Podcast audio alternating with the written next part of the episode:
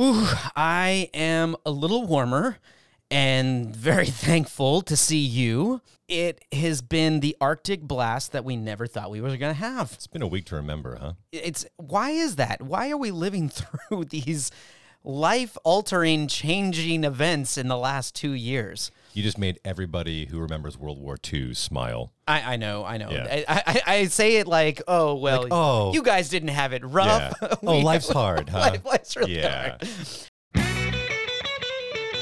Welcome to the podcast Neighbors Don't Knock, the show where two neighbors drop by for conversations that are fun, relevant, and downright hilarious. Join them and special guests in their mission to talk about anything and everything and laugh about it no matter what. Now, here's your hosts, Brian Chambers and Philip Goffrey. Oh, man, it's good to be back. It's good to be back. It is good to be back. We have power, we have heat, we have water. I know, and for everyone that is looking at this crazy phenomenon of events of weather, you know, we are straight out of a movie, basically. You yeah, know, it- effectively, Neighbors Don't Knock brought to you by Texas, the only developing nation inside a nation. That's right. Um, but you know, as long as no one's taking, say, planes to Cancun or Cabo or wherever our Mr. Cruz. Or Ted. or Ted. I mean, talk about bad decisions, right? Come on, you had to know that that was a bad decision when you made or booked that flight. Yeah, the funny thing about it for me is that I don't care that he did it because it's not like the guy's going to go suit up and go take care of like some down power lines or get a pumping station back online. right? No, but when you are a public servant and your state is in crisis, hey, I'm all for send send the family, send your kids. Okay, I, I get it. You should be involved. You should be readily available and not on the beach drinking a mai tai or margarita. You know, I'm Yeah, just we had a we had a conservative news station on uh, earlier today on the TV. My wife and I were watching, and somebody who was trying to, you know, you can't defend him, so no, nobody's defending him. But but one person was he saying, can't defend himself. no, one, one, one person was like, you know, I, I, it's pretty clear the optics on this are a little bad. Like, yeah, yeah, Little the bad, huh? optics on it. But uh, well, I'm glad that he's stateside. I'm glad that he's he's back He's supporting supporting, his, his us state. Texans Yeah. here. Um, but we just want to send a shout out to everyone in that's been affected by this weather, whether you're in Louisiana, Oklahoma, you know, all of our fellow Texans. We just want to send our thoughts and prayers with you guys. You know, we're thinking about all of you. We are here dealing with it in the trenches with you. And thank you for anyone that has supported uh, to the local food banks um, or to FEMA and anything else. We really appreciate that. By the time this podcast drops, though, the storm will have passed, but we are still cleaning up in the aftermath. Will need help. Yeah, indeed. And a big heartfelt thank you to all the stories about people I've seen out there. I, people always amaze me at how they respond to these disasters and come together and to support each other and help each other, not just with donating to the food banks, things like that, but taking people in, making sure the neighbors are okay, you know, going and working on neighbors' houses. I've seen more people on social media learning how to be plumbers in the past three days, helping out their neighbors than you know I could have imagined. So big It- thanks to our listeners. it's great together. and it's almost really horrible to think that man you know when the country is just tearing itself apart it's like we need a natural disaster so we can all come together right Hey, you know what? The universe delivers, right? And by the way, Mr. Chambers, if you need someone who can rebuild a tankless water heater, I now know how to do that. I So- know we will get into that later. but I am totally stoked right now because we have a special guest with us that is joining the show. Uh, she is an award winning actor, director, teacher, writer, and wordsmith, originally from Wisconsin because she knows what winters are like. but she holds an MFA in the acting um, in acting from the Yale School of Drama and a BA in the in theater with a focus in literature from Grinnell College. She's an actress that has worked in over a dozen states, including two years here in Houston as a company member at the Alley Theater. Her specialty is language driven plays, most recently, Mat Smart's The Agitators, uh, Larissa FastHorse's, the Thanksgiving play, and her own adaptation of Hamlet, The Fall of a Sparrow. She currently teaches Shakespeare for the Professional Conservatory at the Pacific Conservatory Theater, where she is also a resident artist as well as the theater's literary associate. So, without further ado, this amazing, talented person we are going to welcome to the show, the wonderful Emily Trask. Emily, welcome to the show. Thank you so much. I'm, I'm tired after that bio. I mean, I just, uh, you have a list of accomplishments so long, it's incredible. I, I, was literally having to go through and say, no, I, I can't say that. We just be here all day. Yeah, Emily, I'm really, I'm really embarrassed about my resume now. that was my goal. My goal was really just shame to that's shame perfect. you both. Yeah. Oh, well, that's okay. It worked beautifully. Um, that's what that's what we do here. But it is amazing to have you. It's great to see you. You know, we we met not long ago um, here in Houston. And right. I, you know, I've been a fan of your work uh, prior to actually meeting you.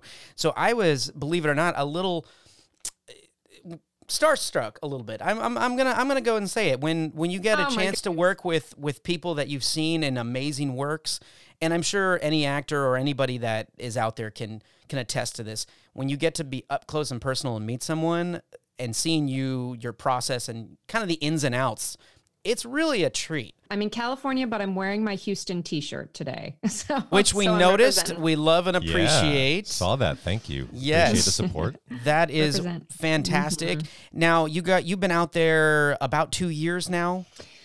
Um, two and a half years now. Yeah, going two and a half but, years. You know, let's let's be honest. The last year has felt like 18 years. So, so what right. is time? The yeah, time but I think it's about two and a half years.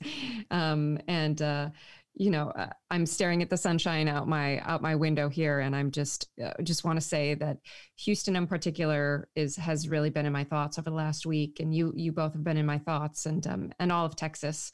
So send in send in some sunshine your way. Well, we thank you for that very much. You know, it's it's a reversal, right? Because so often California's in our thoughts with the fires and the droughts and the mudslides Absolutely. and you know things. Mm-hmm. A lot, mm-hmm. lots of lots of trade offs, earthquakes. Yeah. you know, but but Houston, yeah. Houston and Greater Los Angeles uh, and and other parts in California have one thing in common, right?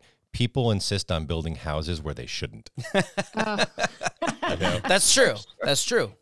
I was listening. Floodplains. Indeed, mm-hmm. I was listening to this Alan Watts lecture from the 1960s, and he was talking about how he was watching people build the houses on the hills in L.A. And in the 60s, he was going, they're going to get washed away. It's going to happen. Like the mudslides mm-hmm. will take them down. Sure enough, you know, like- in undergrad, I took a um, took a geology class with this amazing professor, and it was a weather and climate class, and it was so it was amazing. But pretty much the thesis of the class is don't move to California.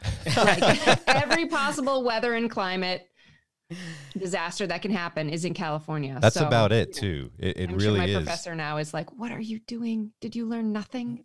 But, but I mean, you've had kind of a cool uh, career in a uh, basically location where you've gone because you started in Wisconsin, then you went to yeah. school in Iowa you know, you you kind of bounced around. You ended up in Houston, then up in Cincinnati, and now California. You've gone all over the place. I mean, how did you know you wanted to be in acting?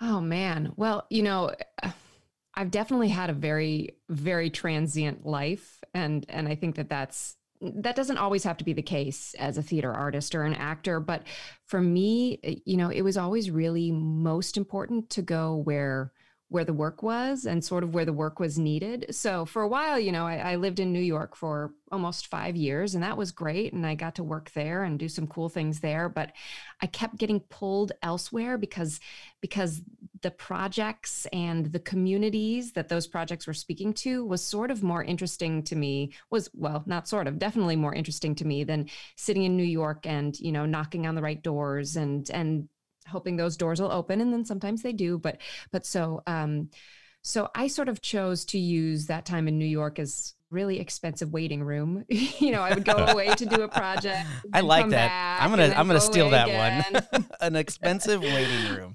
I love yeah, that. very yeah um and uh and then the the opportunity to to go down and join the company at the alley arose and that sort of has kicked off this last leg of transience but you know i wasn't one of those people who who like from jump was like i'm going to be an actor I, um, you know, I went through a whole bunch of my third grade self went through a whole bunch of different career paths. I was going to be, I was going to raise horses, and then I was going to, um, I was actually thought I was going to be a writer, a poet, and and uh, you know, um, luckily in in my adult life, I I have um, have published some poetry. So I guess that third grade self is pleased with that.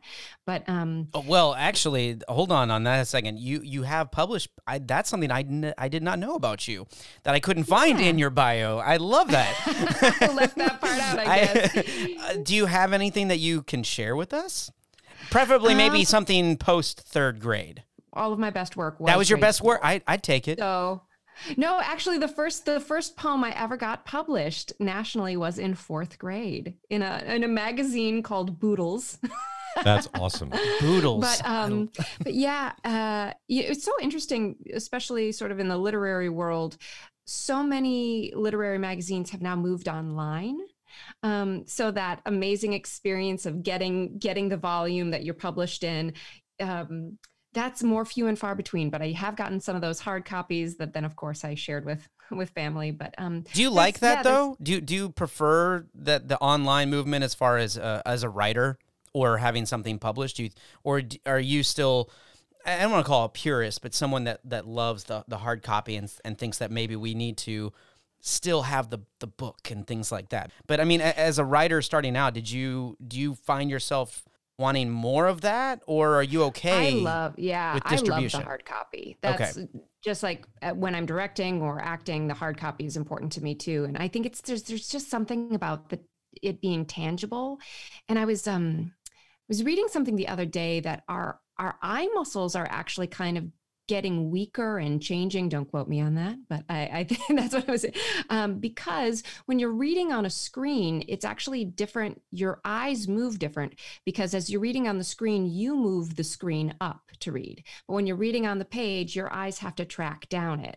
And so there's something about that to me that feels feels um yeah, I guess maybe I'm a purist, but I love that I love the accessibility of online. You know, I think that I eh, you know, although I certainly like to be paid, I I think art should be free. What's wonderful in this very strange pause in the the field of theater, there are all these great free online options that are coming out. So I'm able to see things that I otherwise wouldn't have been able to. And I, I think about the people who maybe can't afford a theater ticket being able to to have access to a lot of that stuff, which is really exciting. Yeah, I really appreciate you saying that. I've made that argument for a few years now. Um, I have very limited experience with theater other than being a fan and, and being an audience member.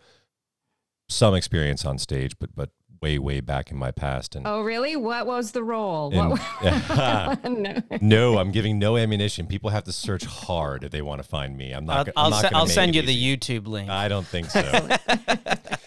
no, but um, I was actually in Ithaca, New York for a few years, and, and I was in Ithaca College briefly and had some theater experience um, there, not not with the theater department, but with, with various side projects that kids were doing. And honestly, I, I see no reason why in today's world, with today's technology, any show that's up there shouldn't be filmed and eventually released, right? Because if you can't come see, you know, Emily Trask on stage as X, then okay, maybe in six months when the show, uh, six months later after the show's closed and moved on, set's been broken down, why not? There's nothing to lose. There's no money to lose. Why not let people have access? I, I Um, just think it's a slippery slope um, as far as when you re- re- It's dangerous. release. I, I think that I agree with you to an, an extent, but I mean, it just you open the floodgates and then you want people in the theater because Right. the You have to be experience. careful the way the you market it. Exactly, the, Mhm. the Yeah. experience is it's so different. Okay, so one of our favorite, and we talked about this when we found out you were going to do the show. The one show that both of us saw that you were in was Hand to God. Oh, yes. and Indeed. it was you were brilliant. You were brilliant in Oh, it. thank you. Um, and it was really odd watching you know puppet sex happen. Just- Well, I'm just watching you doing this, and I'm just like, she is so sweet. This is this is almost wrong. I'm, I'm that whole like, play is wrong in the very best way. Yeah. Exactly right. Yeah. uh, it it was great, but like if someone were to watch that via video or online, I don't think they would get the same experience or get transcended into the world if is it, that's just me. But but to Emily's point, there are certainly people out there that just can't get access, and that to me is a tragedy, right? There's so Yeah. much so much great art that at least can be somewhat experienced, and I'd rather somebody experience, you know, some of its glory rather than none of its glory any day of the week. Well, Emily, let me let me ask you this real quick, uh, just before we move on from that. Uh, in your opinion, if you feel that actors, directors, and people that work within the industry can get paid more to in this area by releasing it online, are you more for that in that sense? You know, I, I think I would have a different answer depending on the day. Honestly, I think that um, there really is no, there really is no replacing that that live experience.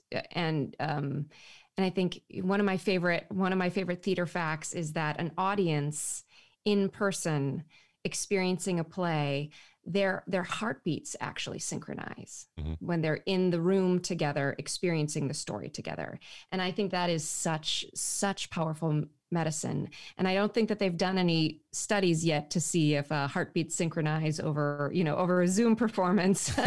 But but i do think that i do think that when the world opens back up and theaters open their doors again I, I would be surprised if we don't hang on to some of this programming um, as a way that we've now realized we can make certain things more accessible or reach out to to a wider audience by keeping some of these these practices in place. So I'll be really interested to see what sticks. And yeah, I mean, if that ends up being a more lucrative opportunity for the artists involved and the institutions involved, and a more affordable opportunity for some people, I think that you know, yeah, bring it on in. Well, I can definitely see some of these streaming services trying to team up with some of the bigger theaters to get like exclusive rights. You know, that makes perfect sense Yeah. to me. You get the Disney Pluses and the Netflix of the world and all that. Why not have a theater, you know, sort of section? like I said, I, I'm all for if there's more going to the creators Right. and, and the crew and things like that, I mean, as well as as well as making it accessible. I think that's great. That is the reason. But again, I, I think It's, it's, tricky. Yeah, I, I think it's you a fine know. I think a sh- uh, I don't know if you guys have seen this, um, but uh, a show that I just saw on Netflix that started as a theater piece and then has now shifted to Netflix. I don't know if you've seen it, but it's called In and of Itself. It I, was I have not. I was just scared you were going to say Bridgerton. And, and then my my I I was have going. watch that too. You know, quarantine like- has been long. Yeah. Em- Emily's all like, I don't know if you've seen it, but there's this show Daredevil, and there's Yeah. this wonderful, Tiger King was It's based small, on a, yeah. a masterpiece. there's a small but unforgettable role. very small um but uh but no it in and of itself is this amazing theater piece that um i'm not going to give it away but uh, if watch it All right, Watch on the list. and because She had a hard. um, you have a hard time saying that without giving anything away. I know. And it's I like know. um, but it's it's sort of made me even from even from Netflix, it made me believe in the power of theater and people in a way that it was is deeply necessary in this time. But all I could, you know, I I was really moved by it on the screen, and then all I could think of is like, if I had a chance to see that show in person, I would drop everything. See? So, yeah. so yeah. I think that's a good. I think that's a good example, and also, you know, w- watch watch it and then text me after. Tell me what you think. So I'm personally predicting a great resurgence in live theater and live music post COVID. I think that people are so pent up and so desperate yeah. that we're going to see floodgates opening up. I think it's going to be great. The question just is when. Yeah, absolutely. Well, I mean, we hope that you guys are staying safe out there, yeah. uh, but having a little bit of downtime, I guess. But y- you don't ever have downtime, really. it doesn't seem like you ever have downtime. If you, if you're if you're not on stage, you're doing something. I mean, because you you've now taken a, a big uh, part um, over there uh, at the theater as the literary associate. Yeah. And so, tell us what does that involve? What does that really mean? Oh, well, um, yeah, I mean, I think this goes back to your question of, uh, you know, how did I get into theater and, and the fact that growing up, I wanted to do all of this different stuff, you know, like I wanted to sing and play the cello and act and dance and then also direct and write the write the plays and ride the horses. And and so um so right now i'm kind of getting my wish and that i get to do all of these wear all of these different hats which i think you know really complement each other. But so as a resident artist here i i act in the professional productions. I also um, direct for the conservatory. And i teach at the conservatory. I teach shakespeare. And um, because I'm just I just love words so much. Like that's my way in. I love language. Um, it uh, it became clear that the position of literary associate would be a good fit for me to help bring back this reading series that had been really successful for the theater. So um, so I put on that hat. Um, I guess two years ago, and that involves me working with inside the artistic team, helping choose shows for the full season, helping um, curate and produce our reading series. I read just a lot of plays. and then I say, and then I say to other people, "Hey, you should read this one too," or, um, or maybe we should think about this one for next season. Um, you need your own book club. You just need your own yeah. book club for theater. There you go. You know, it's so funny because we uh, that's actually some programming that I did this past summer. I did a play reading club where we took some some classic plays public domain and we shared the scripts with anyone who wanted to sign up with our audience and they read it and then we came back and had a good old book club and talked about it and then got some some of our company of actors to act out some of the scenes and it was just really it was it was really lovely so this is the interplay series at the Pacific Conservatory Theater that you're talking about for our listeners. And yeah, that's correct. And yeah. you guys can find out about that in the uh, episode description. We have the link listed below. You can go to www.pcpa.org slash interplay and you can find out what's going on with that. So talk about it because this has been going on for about two years now, or at least you've been mm-hmm. your involvement has been two years, or has the program been there before you? Well, it started, yeah, it was there before me. It started in 2002 and um, sort of started as a club sport, you know, if you will. Um, and then uh, for a number of years, it was, I think, for about a decade, there was sort of different iterations of it. And, uh, you know, a play reading is a play reading is a really integral s- step in a play development process if you're working with a new playwright it's also a really fabulous way to as a theater company and an audience to check out some new plays without having to fully produce them with a focus on the language which again is like i'm totally hot for that. So let's let's focus on the language. Um, I, n- I now know how your husband got you Just hearing that. we did exchange many an email, many an email, and you know the truth is, side story. Uh, so my husband and I met together out at when we were both company members at the Utah Shakespeare Festival, and we did a production of Hamlet together.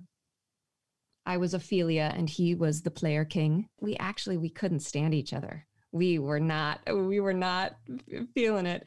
Um oh i like that. This is good. yeah and then we i think i even heard him talking smack about me one day. And um i don't know about my about you know something i was doing with my hands on stage or you know i don't know. But when anyway, you guys got um, into it did you please tell me you were talking in iambic pentameter just like oh, yeah, either each yeah. other down, you know, backstage. yeah. yeah. I goeth now.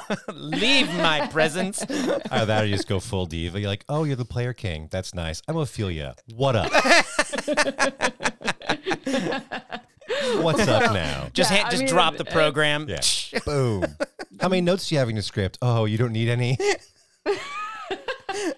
oh no. Yeah, oh, no, much I mean, love, to, much love to your husband. We don't mean to. much no, love to your husband. It's great, and he was playing a lead in a different play and whatever. Okay, you know. fair enough. Yeah, I did. I did. I I did feel a little bit of that shade coming from me, but um, but a few seasons later, we ended up um, it's actually my, my one of my best friends, Marcella, is um, uh, exceptional cook, and she was going to cook this like six course meal. This this story has a point, I promise. I was going to cook this amazing Italian six course meal, but in the city where the Shakespeare Festival is, there's you know there's not a ton.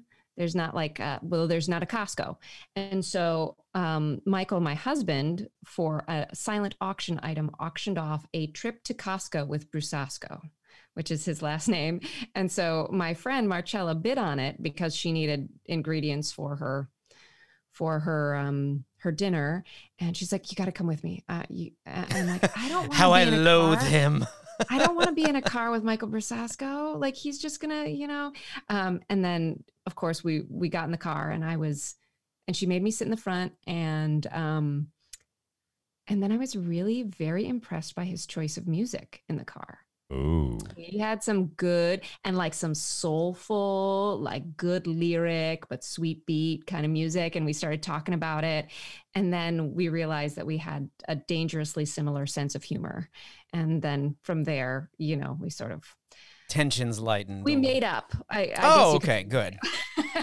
I, I was I was scared this was still going on. Was, So, how early on was it in the relationship with your husband that you both admitted to each other that you were just like really, really unimpressed at the beginning? well, I mean, the thing was, it was, you know, um, I think it was kind of a fun point of flirtation, actually, yeah. to give each other give each other a hard time for um for you know past past impressions of each other. But what was really lovely about it is that you know sometimes when you get into a relationship you immediately are starry-eyed and you, you and then throughout the relationship you find out sort of you uncover things that you're like "Mm, okay well that's you know I, I can move past I'll accept Right. it. but this was this was kind of a lovely reversal of like at first we were like mm, mm-mm. and then over the last you know over the last decade now we keep uncovering like lovely surprises so That's Yeah. great. you know, I'd love to hear his side of this story, though. To be honest, one of the, we're, Yeah. we might have to get him on an episode and just just just see. Indeed, maybe for season three or four, we can do all of our guest spouses or significant others, right? It'll be next year's Valentine's episode. You know, Yeah, we'll call it the flip the script special. if there we go. Uh-oh. I love it. I love it. Oh yeah all of a sudden my palms are sweating with that idea A wine made with passion and soul is a great way to bring people together, and that's why we choose El Pasión. El Pasión is an award winning wine produced in the Uco Valley region of Argentina and can be found in fine restaurants and retail establishments all over the world. Taste the passion today or book a trip to their vineyards and experience their exquisite lodge and glamping tents. Learn more at www.elpasion.com. So, doing the series, now this is in your second year, is there anything that you've learned? can I, oh, can I sorry. say sorry. something really quick just to follow up on on the husband riff Oh, yeah. Um, and right after that, that um, that commercial just reminded me of the f- glamping tents and wine. It just reminded me of the fact that um, actually, while I was living in Houston, my husband and I eloped um, while we were there, and we ran off to the West Texas desert and eloped in Marfa. Oh, and wow. Spent our, our wedding night in in a yurt, and we saw the mystery lights. So Did you really? That's a good sign. Yeah, oh, we did. Yeah. oh, now, So oh no, you've opened up a, a, a whole uh, Pandora's box here because Marfa's on my bucket list, but I, I really want to see the darn lights, Yeah. and I know it's hit or miss whether or not you see them, right? Wow. We And I- got we got really lucky. Yeah, no kidding. so, they exist.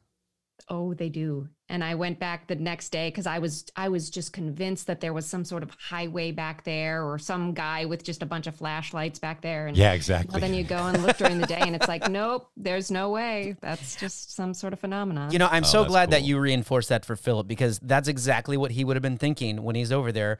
Because I, I know you. Every time you want to know how it ticks. Oh, you, dude. But but you do you do like something that's awesome. Like we were talking about when the Mars rover, you know, Oh, I loved it. I landed. went back to and watch all of he it, was. yeah. I know you were upset because I was sitting there. I literally was on the phone with him. I'm like, it's it's deploying. Thrusters are out. Like I'm I'm like following it, and we were just both like, this is so cool, and we couldn't actually Amazing. see it. But I also know that you like to know how things work and tick, and if it really is a phenomenon or not, or this amazing thing, or some guy on Totally. the you know, Look, you know, one- beam lights going like this. No, one one day Zigbot 3.5, the alien's going to be like, okay, it was me. yeah, yeah, Sorry, but, guys, but you then you're gonna be like, I knew it. I- I knew it. I knew I'm not saying it was aliens, but, you know. Is that your alien name?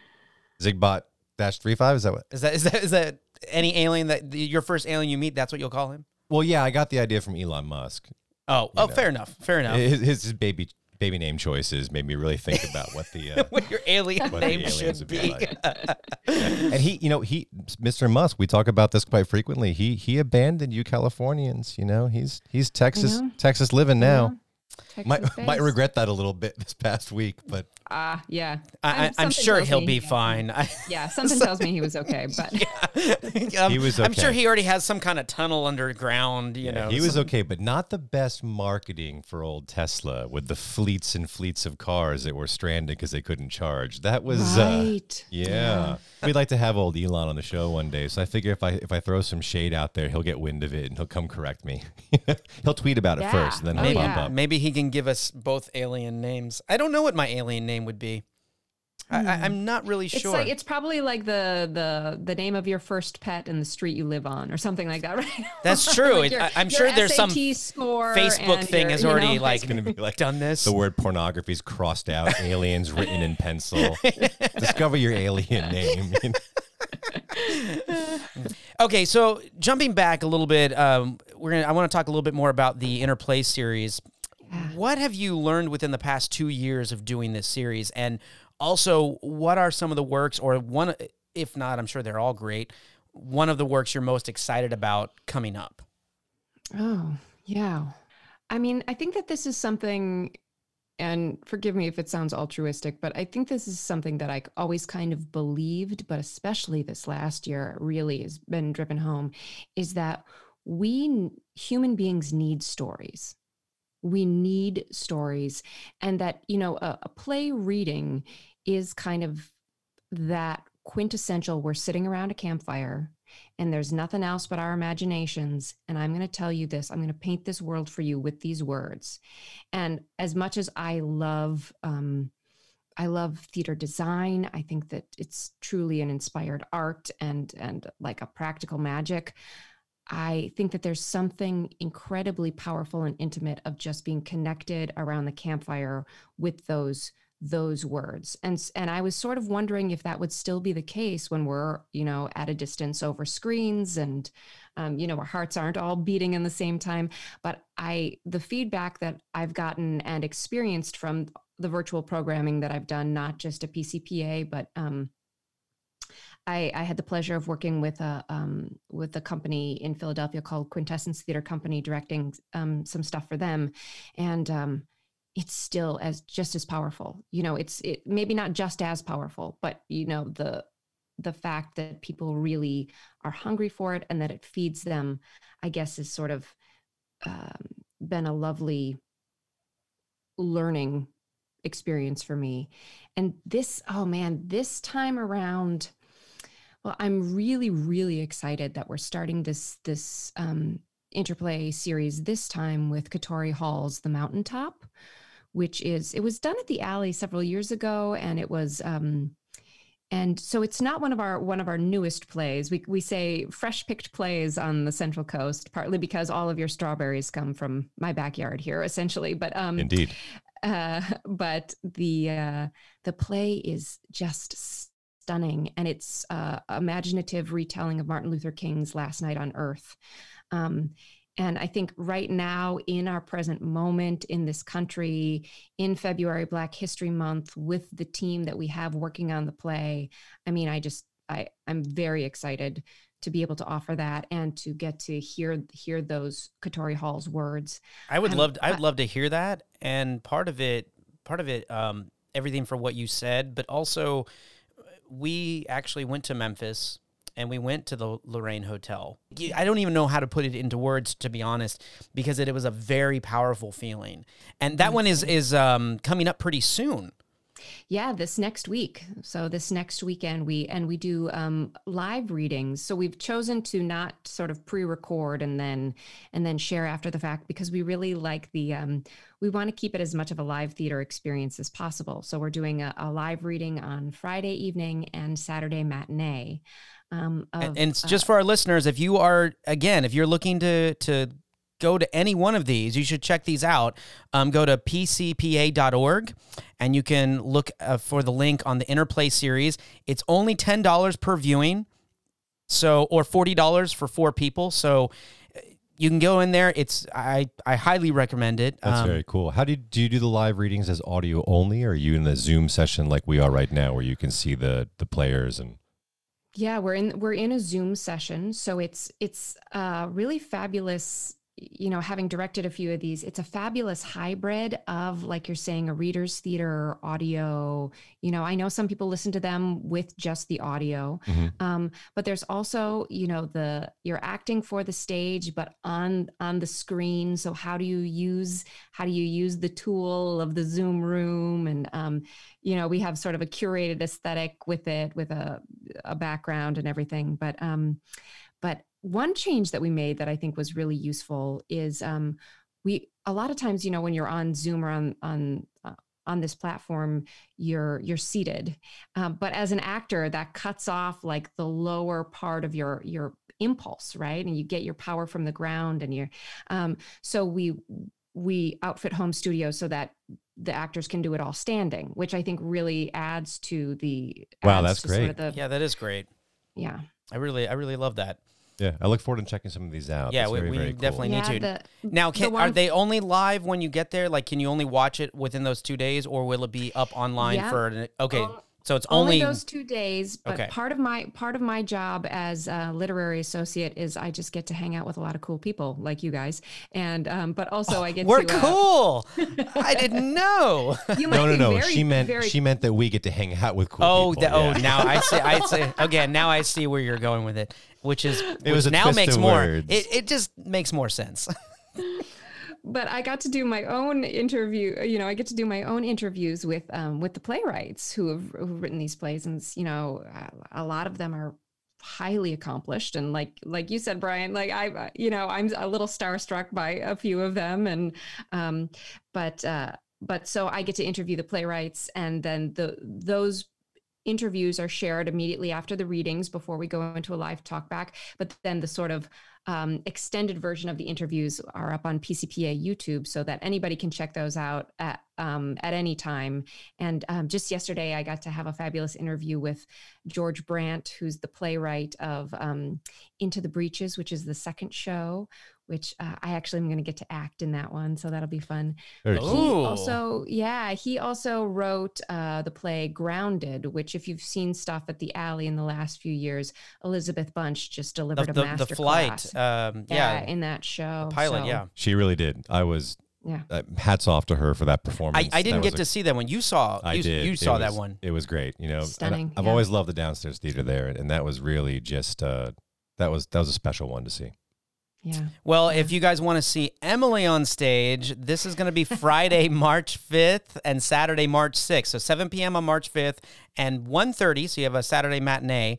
Uh, runtime is about two hours. And again, you just go to pcpa.org and you can find all the information or go to the bottom of our episode description and click on the links. Yeah.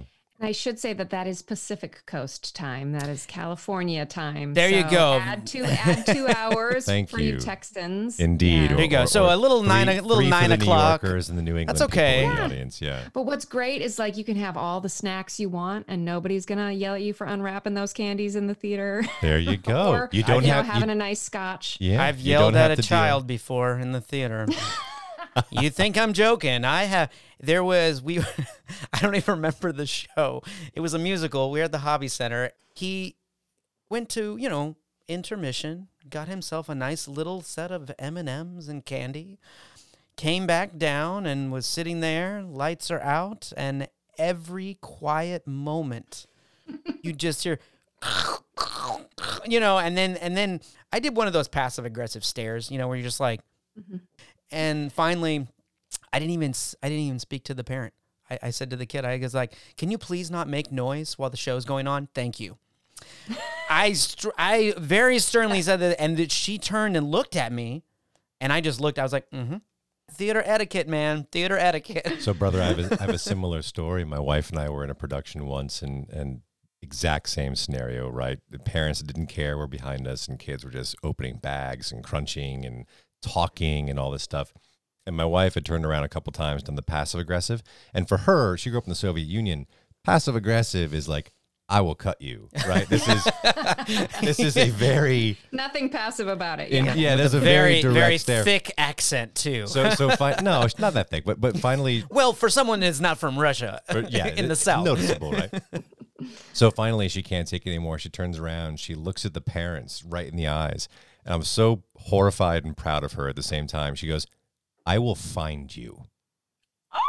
And she just looked at them, and that was it. There was not a sound. There was not a sound from that roll for the next that row rather for the next like twenty minutes. It was great. I, love, I will find you. that that that's that's harsh. It was like when there was a stand-up comedian that had an act that he he said like things that you you know you don't want to do or say to people, and he said one of them was you know I dare you to go stand in line at the bank and start putting on some gloves, black gloves, and just lean to the person in front of them and say, "Now's a good time to leave." and see what happens. You know, I'm just like, I'm, there's just certain little phrases when you, Yeah. with the intention, Yeah. you're just like, oh, okay. You shouldn't tell me things like that because I'm You're so like, I want to, tempted. te- I want to test these things out. Oh yeah, We're I'm gonna so hear tempted. this on the news. I know. I don't have. Yeah, we're trying to get media publicity. This is not the way to do it. No, but the, the days of Andy Kaufman are gone. Unfortunately, if you did that now, you'd be labeled like a terrorist on Fox News, I'm? Yeah. sure. I'm. I'm Yeah. sure. There'd be people saying you should be jailed. Well, okay. So speaking of Emily, what are some? I call them faux pas, but what are some fun, some fun things that happen to you on stage that you know, or or a memorable moment? I I always think it's amazing that we, I don't know if it's because we've just been desensitized from the screen or what, but it's amazing that audience members don't realize that the people on stage, if you can hear us, we can hear you. And if you can see us, we can see you. So, you know, text, texting. Um, I remember once, Brian, during the Christians, there was a woman Oh. in front who just would not stop, like overtly texting and taking pictures. And, um, and yeah, candy and stuff. And there, there, there was one show, two stories that I'll tell that might not be fully PG. There was one, um, there was one show I was in where a couple in the front row were clearly on a very romantic date, Oh, and there was a strategically placed jacket. Oh, and, uh, and so we Pee Wee like, Herman "Okay." came to your show. Interesting. yeah. yeah. Um, yeah. So, so that was pretty wild, but there the most memorable one, and this is actually pretty, I was, it was one of my first professional shows and it was a two person play and it was just two of us on stage the whole time. And it was like no intermission and, and, uh, about halfway through the show, I start smelling something. And I think that my my um castmate, I'm like, is he just what did he have for lunch? Like this is not cool. Like what I don't know what is going and it's well, supposed garlic to be like a shrimp. a- you know. yeah, like a romantic, yeah, but you know, not breath, like coming Oh. from coming from. No. That's was like, worse. Oh, that's know. worse. Yeah. Um, and so, and I see, and it's supposed to be this romantic show, and um, ends with a big, you know, swoon kiss and everything, and and I'm like, dude, what did you do? And uh, and he's looking at me the same. And I'm like, don't look at me, man. Don't try to pass this off on me. And so after the show, we're, we're backstage, and I was like, what, what, what's going on? And he's like, I was going to ask you. And we go out into the theater, and there's a, in the front row, there's a spot, and someone had Oh no. gone to the bathroom in the theater. Wow. You didn't, he, you didn't expect that to, you didn't expect that to be my story, did you? No, I was. No. I was. Someone had, but I took it as like the greatest compliment ever because they were so engrossed in the story that they couldn't even get up to go to, you know, to go. That show was so good, I shit my but it pants. was, it was wild. It was wild. So, I, I, yeah. I can't as much as I can be moved by by works of art and people's actions. I don't know if there's anything Yeah, parts that- of them were moved. that apparently Indeed. very moved, very moved. Yeah. Oh gosh, you, feel bad for the Wow. ushers at that point. I mean, what do you what do you do? Put do some you do? newspaper over it and just walk away? And it was like, well, I well, don't. I mean, oh, Yeah, I think that was a full, like a full pull that chair out kind of job. But that still stands as the most incredible, most incredible experience I've had in a theater. That's I don't. Which is, you I know- would say I wouldn't have forgotten that one either. But you know what? That would that just kind of baffles me that there were people still sitting around the area. Well, what was so funny was I was like, oh, the H the HVAC system must not be working because I saw people in a certain section of the theater just like fanning themselves a lot with their program. and I was like, oh, the air conditioning must not be working there. But no, I think it was because, you know, Oh, and I don't know no. who it was. Who knows what, you know, what. They didn't what want to miss issue either. They're like, whatever.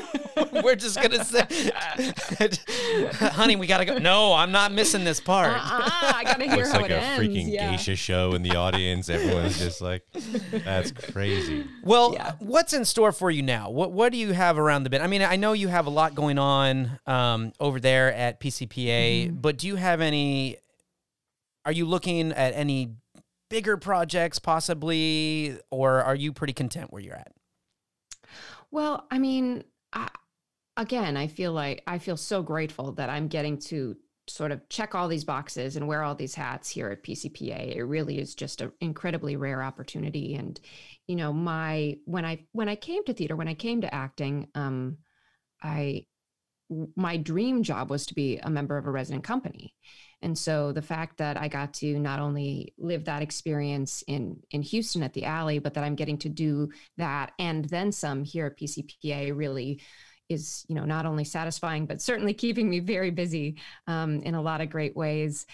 I I think that uh, the hope is that we'll be able to produce. We have an outdoor theater space here, um, just south just south of Santa Maria, where PCPA is located, in a town called Solvang. If you've ever seen the movie Sideways, um, Yes. that was yeah, that was filmed in Solvang, right in this area. Oh, interesting. So, um, uh, in fact, my husband and I went to um, for an anniversary while we were here. We went to the Hitching Post, which is the restaurant that Paul Giamatti meets the waitress in the, in Sideways. Anyway, but the hope is that we'll be able to do some live theater out in the outdoor space this summer, if you know if regulations allow, and that's going to be something that's I think is going to be generated from inside the the company. So I'm really excited about that possibility. That's amazing. so Um, Solvang is quite a hike from from LA. I'm looking at it right now, and you're in LA proper um, most of the time, yeah?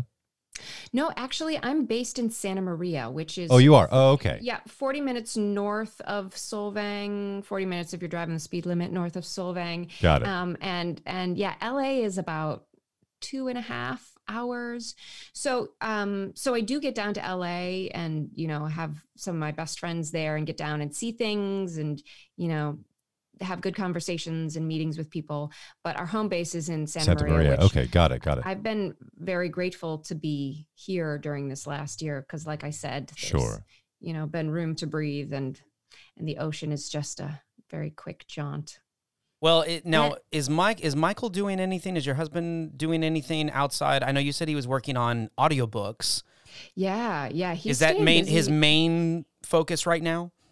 Yeah, he's staying busy with the audiobook, um, with the audiobook world. He actually um, broke into it mm, a little over two years ago when we were living in Philadelphia in one of our momentary transitory stops. Um, and he has a home studio here in our house. And so that's been not only great, he's, you know, it's interesting you said, oh, did he woo you through words or something like that? And now his focus really is like breathing life into other people's words um, in terms of audiobooks. And it's so funny too, because as an audiobook narrator, your your your voice finds a niche in a way that you kind of don't you don't really have much say over. Like, what is your voice uh, lend itself to? And I feel like his niche is kind of like dystopian, sci-fi, futury stuff. Oh, I love this. Interesting, Yeah. very interesting. Yeah, That'd be my niche to listen to, so not so much to, to speak by, but that's great. But he also um, he also is a voice and speech teacher. He, he's uh, taught up at Cal Poly, which is the university just north of us in San Luis Obispo, and and he also teaches here at PCPA as well. I like But it. we have we've gotten to be you know Michael and I got to be on stage together in Hand to God, which was still one of my one of my all time favorite shows that I've gotten to do. So Y'all must have been just laughing your tails off every day rehearsing for that show. Rehearsal was rehearsal was hard. I mean, it was still really funny, but it you know with all the puppetry and and like Sure, you very said, it's like it's like ooh, it's uncomfortable in the best way, you know. but then once we got into once we got into performances, I mean, I'm notorious. I shouldn't I shouldn't say this for fodder for anyone else who I ever get to to act with, but I am a notorious break on stage. Like I will lose it and start to giggle. Like it's awful. Oh no. Um, I like, love don't- I, love that. I love that you can admit that. I Like- don't have a good poker face at all. So Right. so when we when Steve Pasek and I were doing the um the the puppet the puppet lovemaking scene, I'll call it. I think it was lovemaking. Um Yes. I, It, it was majestic. A lot of love. I think it. would- I there was think poetry there but um but i both he and i like be, the audience re- response to it we thought it was funny but then when the audience started to respond to it we couldn't look at each other we because if we made eye contact You'd lose it, right? i would just completely lose it yeah. and well- then of course if you lose it on stage then the audience starts laughing even more because they're like ah look at that Oh, sucker it's who a can't keep it together, so- nightmare. It's a nightmare. It's it's happened to me several times, but I've only had one time that it happened to me so bad that it literally the show stopped and the audience literally started laughing with me because they understood exactly what was going on. you And had it a is- full on like Saturday Night Live moment. it right? was Like, completely, and I- I don't know if I should share this, but I was doing uh, uh, Charlie Brown Christmas, and I was playing Charlie Brown, and Fabulous. the actor who was playing Snoopy, I turned to look at him, and he did this. He reacted and just like he rea- he was beautiful. Choki was a brilliant actor. It got me. It was so well timed and done. But, and all of a sudden, the entire audience uh, just starts laughing. It was, it was a wow, surreal experience for me. I've never broken that hard on stage, and and thank God they were laughing because this I was mortified. I'm like, I'm It's never getting. I'm never getting hired again. I'm- they're never gonna give me another role, and I'm just sitting here just laughing at this sad little tree on Christmas. Well, I tell you what, your, your story and Emily's story both bring up the power of the audience that we talked about earlier, right? There really Yeah. is that element of once Mm-hmm. the audience gets going, I mean, it just for you know for good or for bad, it just feeds Yeah. actors on stage, right? And it can be uh, it can be wonderful and it can be terrifying. It can feed you for you know the wrong reasons or the right reasons, Yeah. you know. So Emily, I, I've got a, a complete um, side question for you. fabulous I'd like to put you on the spot a little bit, if you don't mind. mm-hmm. Shakespearean plays aside, so all of like, you know, Elizabethan England, that Mhm. era aside, that stuff if you were going to recommend to somebody who enjoys reading but is not accustomed to reading plays, hmm the first one to start with, what play would you recommend? I'll tell you what. I'll tell you what. I'll give you my answer while you think of yours. So my answer, the play that that changed my life in high school in terms of realizing that these things are meant to be read in, in a huge way, not just meant to be seen, was when I first read Tom Stoppard's Arcadia. Long my favorite play. I, I just adore that work on so many levels. And reading it, you didn't have to see it to be just wowed by what he was able to craft with that script. So I'm Oh, curious, I what love I love Arcadia. I it's what's one of my favorites, and um, I was lucky enough to get to do it in grad school. really? And um, yeah, and I I just under the wire, I got to play Thomasina. Oh, that's Um, fantastic. So you know, maybe the maybe a little long in the tooth Yeah, for that's still- but, that's but it was grad school, so it was fine. But what was so cool was that, um, you know, I was doing it at Yale, and their their mathematicians there are no slouches. Um, so for for those of you who don't know, um, Arcadia is about you know fractals and theorems, and so we had this amazing genius mathematician come in from Yale University proper and give us lectures on all all the math so that we actually could understand it and it That's was it was- spectacular. yeah it was almost i i, I was kind of life changing Yeah, Septimus um, is my dream role. If I ever if I ever went back to stage acting in any way, shape, or form, that that one's my uh, my bucket list role. i love it i love it and at the end of the day it's these big overarching ideas and and math and time travel and at the end of the day i think it's really about a girl who wants to dance you Totally. know, a, like a budding love and a girl who wants to dance. And um, so yeah, that is. Okay, I think that's so- very so I- strong. so. Philip, I've- you you I've want to dance. you. I You do want want to dance, I know true. you want to dance, but I can't. I'm. It's it's it's a bad. But you bad want to dance. In- Indeed, I want, I want want to to. dance with somebody. yeah. I want world peace too, Brian. But you know what? There's some things I can't achieve. Okay, so so I've, so I've got your head primed in the right place, right? Yeah. So Mhm. one play you got to drop on somebody. Listen, if you're going to read any play, you've got to read this one, and it can't be Shakespeare. Okay, I think that there might be some groans if I say this, but I think Thornton Wilder's Our Town is kind of as close to heaven as as I feel like a, a play gets because it is it is inherently theatrical. It uses the, you know, it uses the audiences and the actor's imagination in a way, but it's based in the really approachably mundane. And yet it finds that poetry in the mundane. So so the truth is, um, the first audition I ever did in high school, I read, like you in high school, I read Our Town, and I was just so surprisingly moved by it. You know, just from from like that big old English textbook, you know. Right. Um, and it turned out that the the local community theater was was going to do a production of it, and I hadn't auditioned for anything before. I I think maybe yeah, I don't know. Was I even going to my senior year of high school? Um, but uh, but I decided, okay, I'm gonna I'm gonna audition. But I couldn't make the regular audition time, and so the director, uh, Bev Diener, who is still like a very very dear friend and mentor of mine, she had this fabulous bookstore in town that I actually ended up working at later. But um, but she said, okay, well, you can come in and audition for me um, uh, at at the bookstore, sort of after hours. And so I came in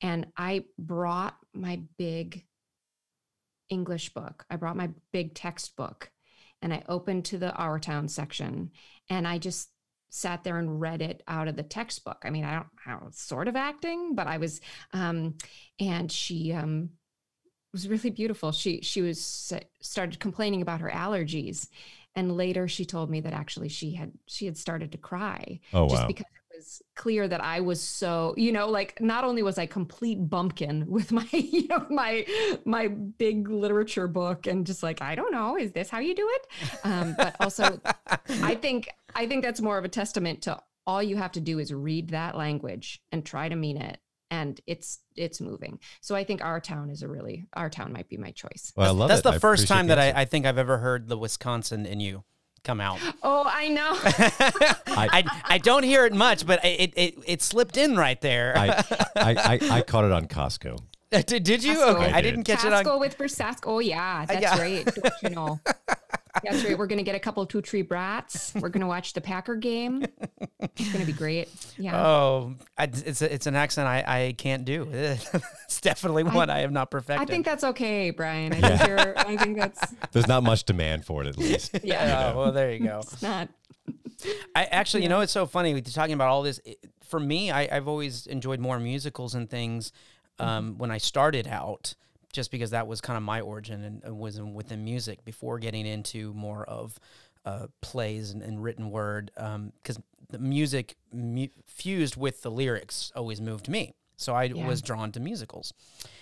And when I started reading plays and things like that, which I think, I think Our Town is a great play. I, I I'm going to give you the copy. Thank you. It, it's great. I began realizing the more that you read, kind of how you were talking about earlier, that you love to read, it will open your eyes. And so, anyone that, whether you want to get into acting or not, just in general, people think that you you can't read a play. You know, you can, you absolutely can, and I think it's great.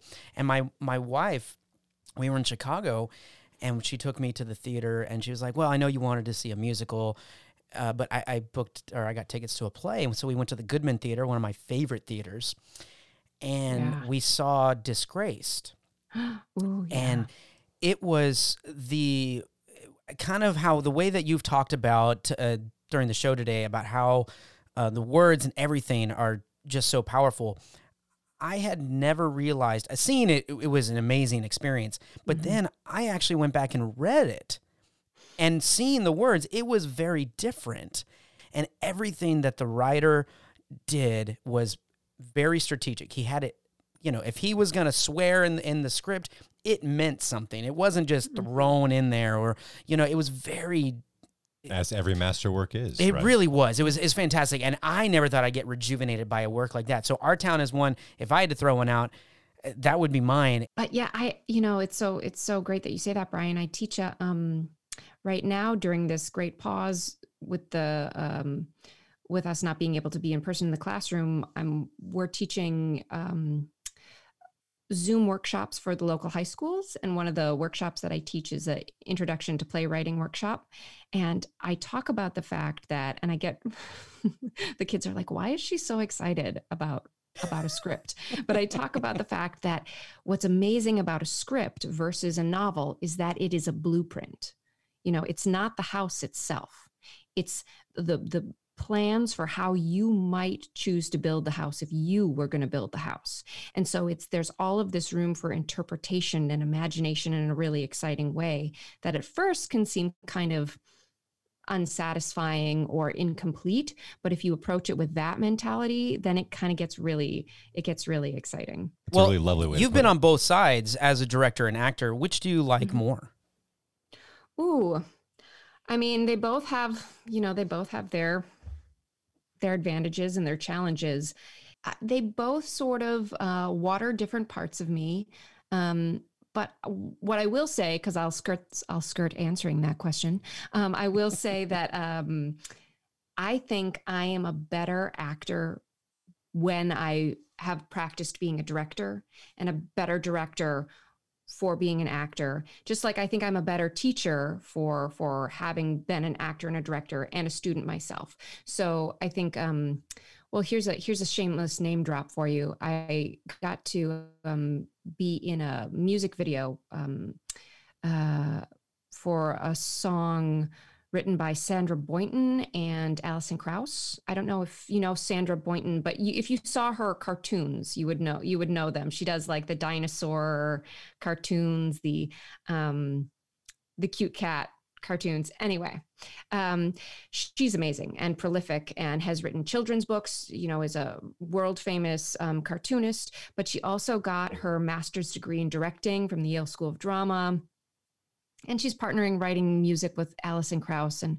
and um, I was talking to her on the film shoot and I said, you know, how do you how do you wear all those hats? Like how is that is that hard? Is that confusing? And she's like, actually, you know, it all feels like part of the same thing to me.